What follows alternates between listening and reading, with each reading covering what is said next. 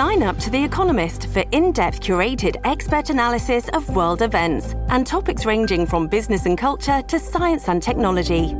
You'll get the weekly digital edition, online-only articles, curated newsletters on politics, the markets, science, culture and China, and full access to The Economist Podcast Plus. The Economist is independent journalism for independent thinking. Go to economist dot com and get your first month free. One of the sayings in the court world is, if justice isn't seen to be done, then it's not being done. And it's not worded just like that, but that's how I'm going to word it. And more and more, it seems that the open court process that we have in this country is being closed off. And there's a really interesting case before the courts right now. This is a civil issue, and it involves an alleged sexual assault said to have taken place on a camping trip um, with students of a private school. And the judge in this case has slapped a pub ban on naming the school. So now it's become a case of kind of private justice. And the argument is that naming the school could identify the accused and the alleged victim. Well, first of all, all youth are protected by youth justice laws. So their name wouldn't get out there. We're not allowed to we're not allowed to name or show them. And victims of sex crimes are, are always protected. So this also, I think you have to look at it, it wasn't an issue in the very high profile case of Saint Mike's. And when it comes to pub bans, they're not new. They're put in all the time. And sometimes they make sense. But more and more, judges are sealing up cases that it shouldn't. And I think in this case, it sets a, a, a dangerous precedent. Let me bring in Mister Joe Newberger, who I have not had on in a very long time, and he is here now. Hello, Mister Joe Newberger. Hi, Alex. I've missed you. I've missed you. I really have. Nonetheless, I wanted to talk about this case because when I saw it, I was like, what? Hold on a second. We're talking about a pretty, um, it's a civil issue, so it's not a criminal yeah. matter.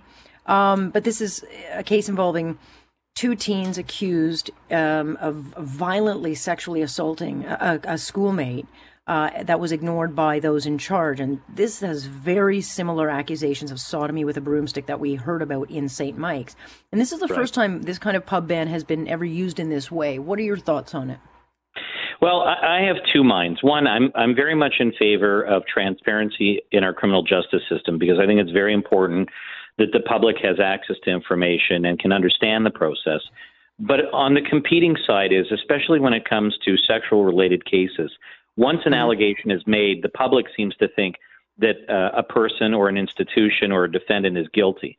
And then if cleared, in other words, if, if the claim is not made out in a civil action or somebody's found not guilty in a criminal case, you cannot undo the stigma that's been attached to the defendant.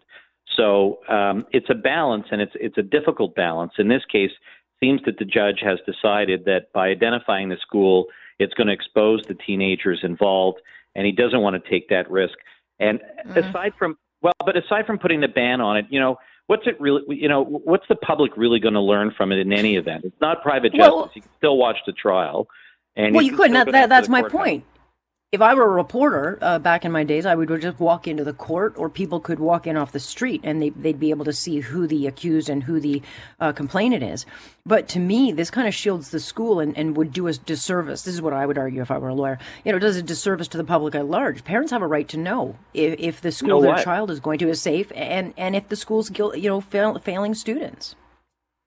On the other hand, it may be a false accusation. They're just looking for money. It unfairly demonizes the school and those accused and try and undo that stain because the public is too silly to understand that people are innocent until proven guilty, even in a civil case, because this is just all about money.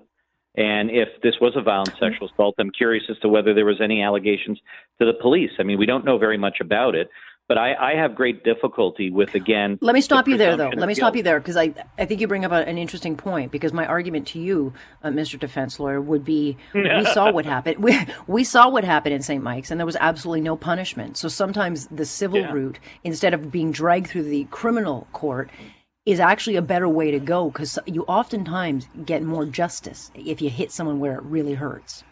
Oh, I, I don't disagree with you. In, in fact, mm-hmm. yeah, no, no, no, I, I don't disagree. It, you know, for people who've been proven guilty of a pretty heinous act and receiving fairly light sentences, one which, you know, many of us thought was way too light, uh, a civil action, you're going to get a lot, going to get money. There's going to be significant damages. And I think that's a good way to redress a wrong. I'm actually all in favor for that. The difficulty is I don't I, I want to deal with the presumption of guilt.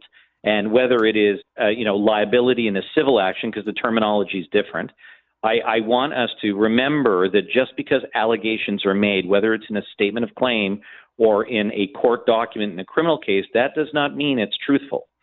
And so we need to be able to balance, and you know as well as I do, how hard it is to balance that in the public uh, domain, because people will, will make judgments based upon allegations, and they'll never hear the end result. And even if they hear the end result, um, it'll either confirm what they thought, or they still won't believe it, even if it's a finding of uh, no liability or not guilty. That's that's the balance. That's the difficulty I have. And then imagine also if if the claim is not successful, um, still the damage which is done to the defendants, including the youth who are are uh, uh, at the other end of this, you know, may be irreparable. So you have to carefully balance that. I'm sure a judge doesn't lightly make the decision to put this type of a, a sweeping ban on it. Well, I would hope not, because it's precedent setting, and then it becomes harder and harder to keep, um, you know, the transparency of our courts open. I mean, uh, we've had the issue now with the Barry and Honey Sherman case, the estate, whether or not it's yeah. any of our business to know what was in the estate. I mean, the Toronto Star fought that for three years. It went to the Supreme Court. Ultimately, the court ruled that it was in the public interest. And the Star, I mean, thank God that they do these challenges, because they're very right. expensive to do, but they are important. Um, but they, they challenged this and they lost. So I suspect they'll push this one uh, to an upper court. court as well, because, you know, for me in the media and in the public, I'm very much about transparency, and that does not mean that I want the accused or the victims to be known, because I've, I've seen firsthand the destruction that is caused to these young lives, even though um, the accused have a better chance, because they, they, they will be protected by youth laws more so than, than, than the, the um, complainant. Yeah, look, I, I, I hear you, and, and you, you and I, I think, are on the same page about that. And we've seen also, unfortunately, you know, secrecy with respect to other investigations in Toronto, mm-hmm. where where there's not enough that comes to the public domain when we really need that information. And you know, we've we've talked about this before. You know, the uh, incredible carnage that was done on the Danforth. There was yeah. not enough yeah. known about the investigation. You know, there, there's nothing there known. Are. No. And then when S I U does an investigation, there's not much that's released publicly. I mean, these are things that I think need more transparency. And, you know, it may be in this case, it's a wrong call. Uh, you know, the, the school name should get out there, but um, and I'm sure it will be challenged, and, and we'll have to see what a higher court will will will do. But it, it still is a battle between protecting the interests of those um, from the ultimate harm of an allegation that may not be proven at trial. And I think that has to be an overriding concern to protect everybody, and including in this case, uh, what is the the, uh, the plaintiff. Yeah, but it is interesting that this has gone the civil route, and as you well know, um, you know, this is a, yeah. a lower, not that, not that it discounts anything, but it is a lower bar. It's easier to prove an allegation seemingly in the civil court than it is in a criminal court. We've seen it time again, be it John Gomeshi, a lot, a lot of high-profile cases, Saint Mike's. Um, so I do think more um, sexual assault uh, victims are going to start going that route. And I, so I don't want people to yeah. think, well, it's just a civil issue. It's, it's equally as serious. No, you're you're right. It's on a balance of probability, so it's like scoring fifty-three percent as opposed to over a ninety. Um, but you know, judges do take it seriously when it involves serious allegations. And I, mm. you're absolutely right, Alex. There are more civil actions being brought. Um, we've I've seen it in, in my practice, and it's going to be a wave of the future. And if we have uh, institutions, whether they're schools or other uh, institutions, that are failing Uh, their their members, their students, or the public by not adequately responding to risks, then this is mm-hmm. an appropriate way to go, and and we'll need to address that. Just like you know, long-term care facilities, yeah, that's a major yeah. issue now. You know, we've had those criminal charges, and so there's yeah. going to be a wave of lawsuits in various areas where I think we need we need transparency.